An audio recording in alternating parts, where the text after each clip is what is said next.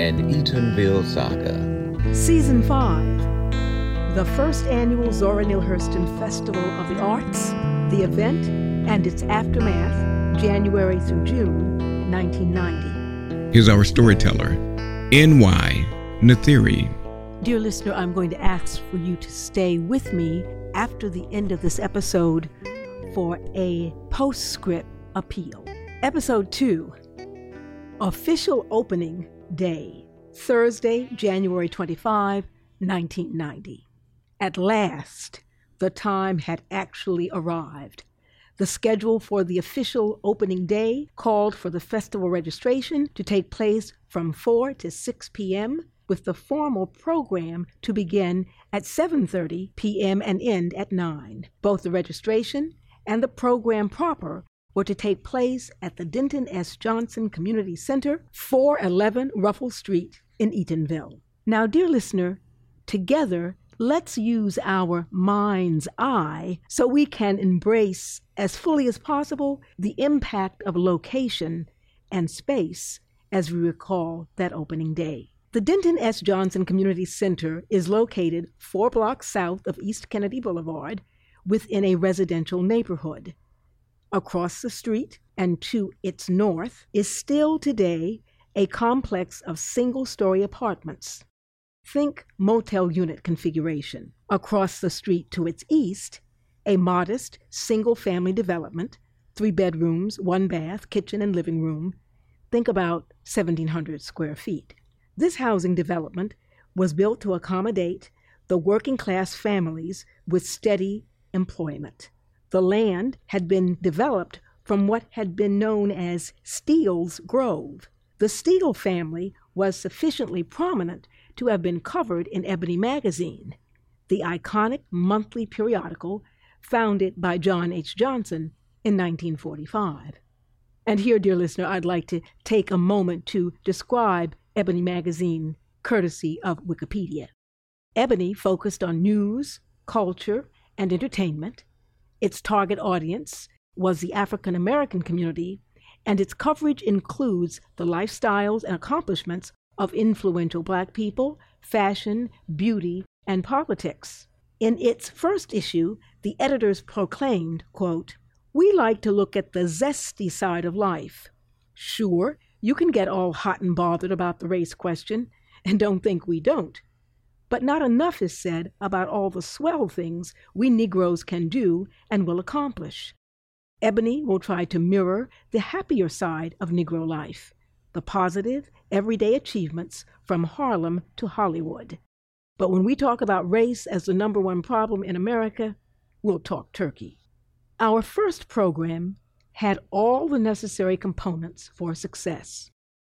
Rebecca Randall, a newscaster at WOFL Channel 35, a Central Florida station, which in 1990 was not a Fox affiliate, presided over the evening. Eatonville Mayor James Williams brought greetings. The special feature, so listed on the program, was Reminiscences of Zora Neale Hurston by people who actually knew her.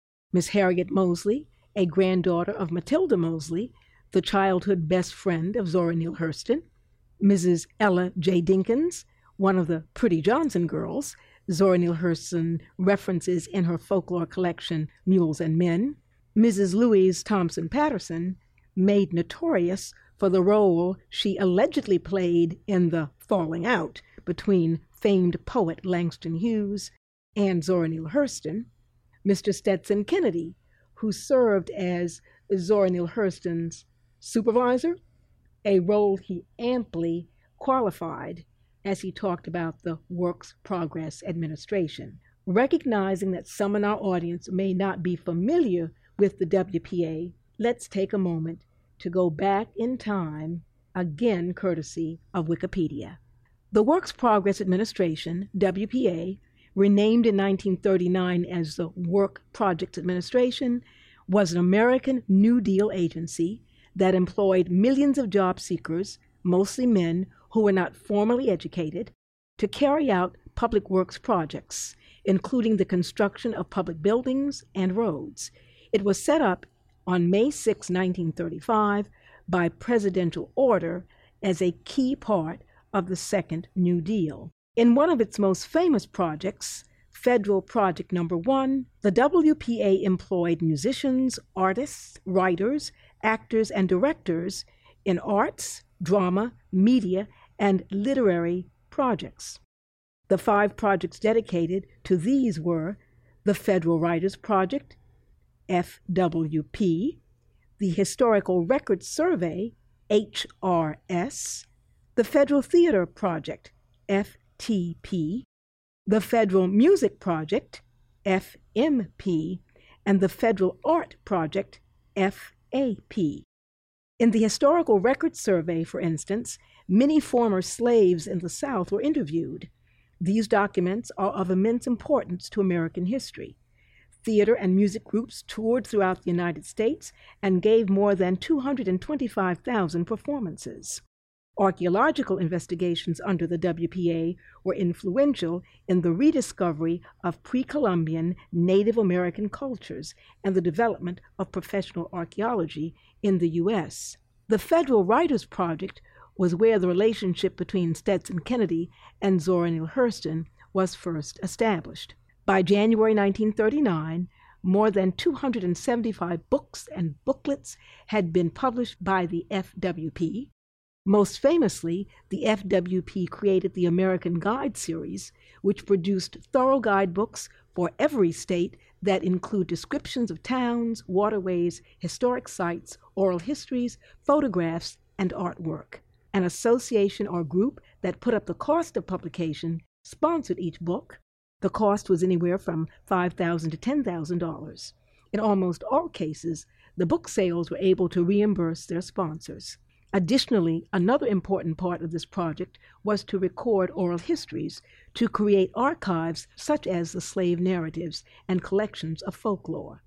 These writers also participated in research and editorial services to other government agencies. Mr. Edgar Hurston was the last person cited on the list of featured presenters. He, in 1990, was Zora Neale Hurston's eldest living nephew. Mr. Edgar and his sister Winifred, nicknamed Pie Pie, were a wonderfully special addition to the program because they represented family. And here, dear listener, I want to provide some more perspective about the historic Eatonville community. As my late mother, Ella Augusta Johnson Dinkins, used to say to me, NY, one of the ways to think about Eatonville is just one big extended family. If you go back, and even like today, she would say, there are so many people who are actually related to one another. She'd remind me of how elders in the community would say, particularly as children from Eatonville were being bussed here and there, these elders would give this practical, real world advice. You'd better caution your children about their romantic interests, lest they end up being interested in a half sister or half brother. So, what does this aside have to do with how we came to know Miss Edgar and Miss Winifred? Well, Miss Winifred's family member had once been married to a family member of Mrs. Harrell, a close family relationship of my mother's, both of whom were leaders of the St. Lawrence African Methodist Episcopal Church, whose congregation, by the way, was established in 1891 before the town of Eatonville was incorporated.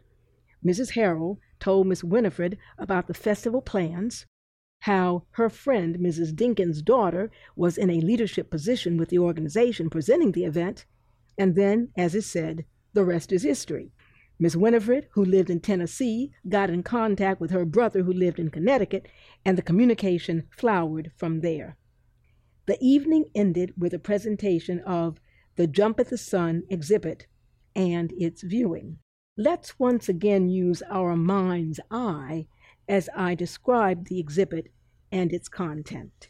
The exhibit was presented on a series of panels or doors, each one focusing on a specific aspect of Zora Neale Hurston and her Eatonville roots.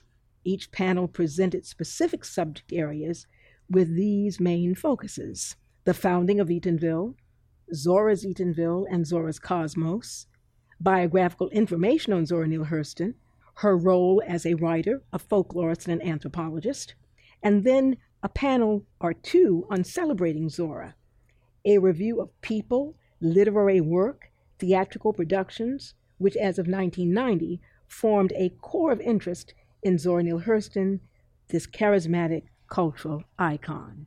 We ended our program with a reception, an opportunity for audience and program participants to engage with one another.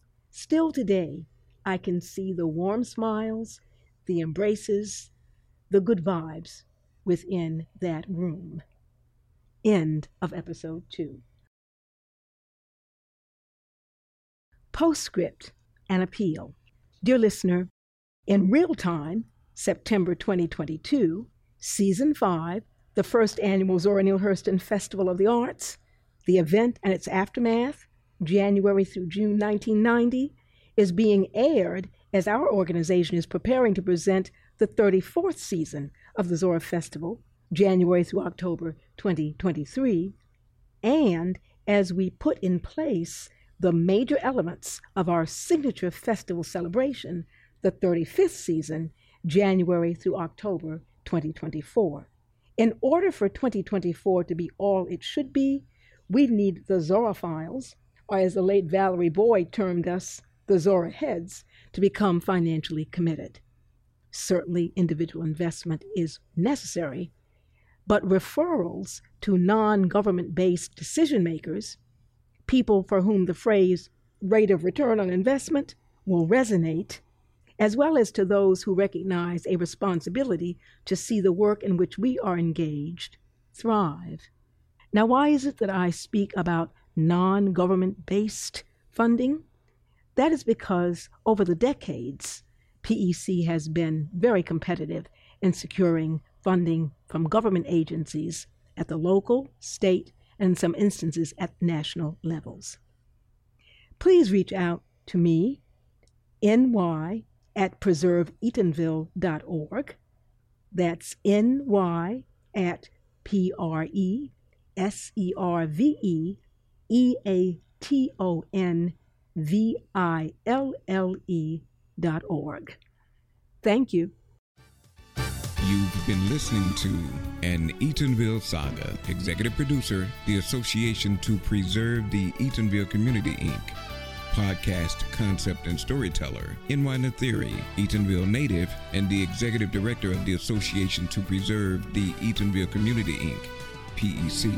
Produced and directed by Ken Moore. 2022 copyright by the Association to Preserve the Eatonville Community, Inc., PEC. All rights reserved.